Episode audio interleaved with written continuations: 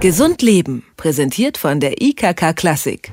Sei nicht so egoistisch. Solche Sätze bekommen Kinder schon früh zu hören, wenn sie beispielsweise lernen sollen zu teilen. Egoismus ist schlecht, Egoisten sind selbstsüchtige Menschen ohne Sinn für Gemeinschaft, aber ist Egoismus wirklich nur negativ? Oder ist es nicht auch mal gut, einfach nur mal an sich zu denken? Besonders Menschen, die ihre eigenen Bedürfnisse gerne hinten anstellen, vertragen schon mal eine gute Portion Egoismus. Über gesunden Egoismus und die Auswirkungen auf ständige Ich-Bezogenheit sprechen wir mit dem Hamburger Psychologen Frank Baumgärtel. Ich sage schönen guten Tag. Guten Tag, Herr Bollert. Eigentlich will ja, wenn man mal so allgemein spricht, niemand Egoist sein. Das ist was Schlechtes, haben wir gelernt, aber welche positiven Aspekte gibt es denn da am Egoismus? Naja, alles, was mit Ismus ist, ist eine Überzeichnung von irgendetwas, von dem man erstmal wissen muss, was es wirklich ist. Ob es Kommunismus, Katholizismus oder sonst was ist. Aber das Ego an sich, das heißt das Selbst oder früher sagte man Seele dazu, ähm, ist ja etwas, was wir haben und dringend brauchen und was sozial immer in Konkurrenz mit den anderen steht.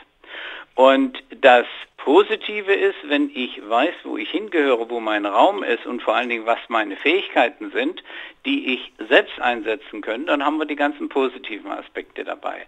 Und richtig haben Sie hingewiesen, dass man das bei den Kindern anfangen muss. Wenn das Kind sich mit knapp zwei Jahren das erste Mal nicht mehr sagt, der kleine Dennis hat Hunger oder Dennis will einen Bonbon, sondern ich will, dann ist die Grundlage geliefert für das Selbst, dass das Kind weiß, was es ist.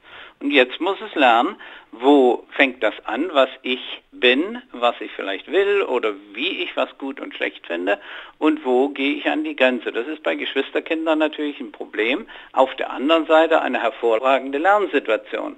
Denn denken Sie an die Einzelkinder, mit wem sollen die sich vergleichen, es sei denn, sie sind im Kindergarten. Das heißt. Geschwisterkinder haben da durchaus einen Vorteil. Ja, natürlich. Es sei denn, und das ist dann jetzt die negative Seite in der Erziehung, die Eltern bevorzugen ein spezielles Kind und benachteiligen ein anderes, weil dessen Fähigkeiten ihnen vielleicht unangenehm sind. Der drängelt sich weiter vor, ist vielleicht vorlauter oder kann vielleicht was besser. Dadurch entstehen dann die Unterschiede in den Geschwistern, aber man lernt es immer anlassbezogen. Man ist nicht auf seine Fantasie angewiesen. Jetzt haben Sie schon angesprochen, das Wort Egoismus durch das Ismus alleine schon ja. ist irgendwie negativ besetzt. Richtig. Aber trotzdem in unserer Gesellschaft, wenn ich beispielsweise Karriere machen will, ist es ja doch irgendwie wieder gefordert, oder?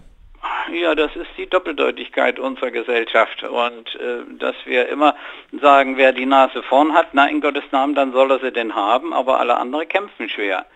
In Wirklichkeit ist aber genau das, nämlich die Entwicklung des Selbst, des Egos und die positiven, die Vorteile und die Nachteile zu kennen, hat nichts mit Vererbung zu tun. Das ist eine reine Lerngeschichte und wie Sie sagen, auch eine Bewertungsgeschichte. Da stehen die anderen da, die etwas gut oder schlecht bewerten, was ich vielleicht an mir gut finden sollte. Wie kann ich denn persönlich die Grenze finden zwischen eben Selbstverwirklichung und dann doch irgendwie Egoismus? Das ist nicht die richtige Grenze, sondern was erkenne ich für mich, wo ist mein Selbst, wo sind meine Fähigkeiten, wo sind auch meine Motive, das heißt, was finde ich persönlich gut und schlecht und dann, was stört mich dann? Ein Vorgesetzter, der mich immer überfordern will, weil er selber keine Lust hat, was zu tun. Oder ein Nachbar, der sagt, ja, der hat ja viel schönere Blumen als ich. Oder ein anderes Kind, das sagt, der hat einen größeren Fußball oder der hat diese oder jene Jacke, äh, die wir ja in unserer Gesellschaft alles benutzen, um uns selbst darzustellen.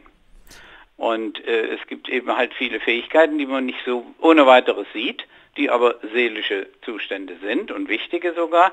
Und äh, die kann man nur über die Selbsterkenntnis finden. Und dann muss man sich überlegen, wie geht es mir damit? Ne, was Sie gesagt haben, sei nicht so egoistisch, ist ja nur die eine Seite. Die andere Seite, die wir vom Burnout und von allen anderen Überlastungen im Betrieb kennen, ist, dass man sich sagt, ja, ich bin ja immer der, der arbeiten muss und ja gut, wie schön, dass der mir das zutraut, mein Vorgesetzter, naja, dann hänge ich ihm den Abend mit dran. Das ist dann aber der Egoismus des Vorgesetzten und ich folge dem nur, weil das für mein Selbstwertgefühl erstmal was Positives darstellt. Sagt der Psychologe Frank Baumgärtel. Mit ihm haben wir darüber gesprochen, warum ein gewisses Maß an Egoismus doch sehr wichtig sein kann. Ich bedanke mich sehr für das Gespräch. Bitte schön, Herr Bollert. Gesund Leben, präsentiert von der IKK Klassik, gibt es auch zum Nachhören als Podcast.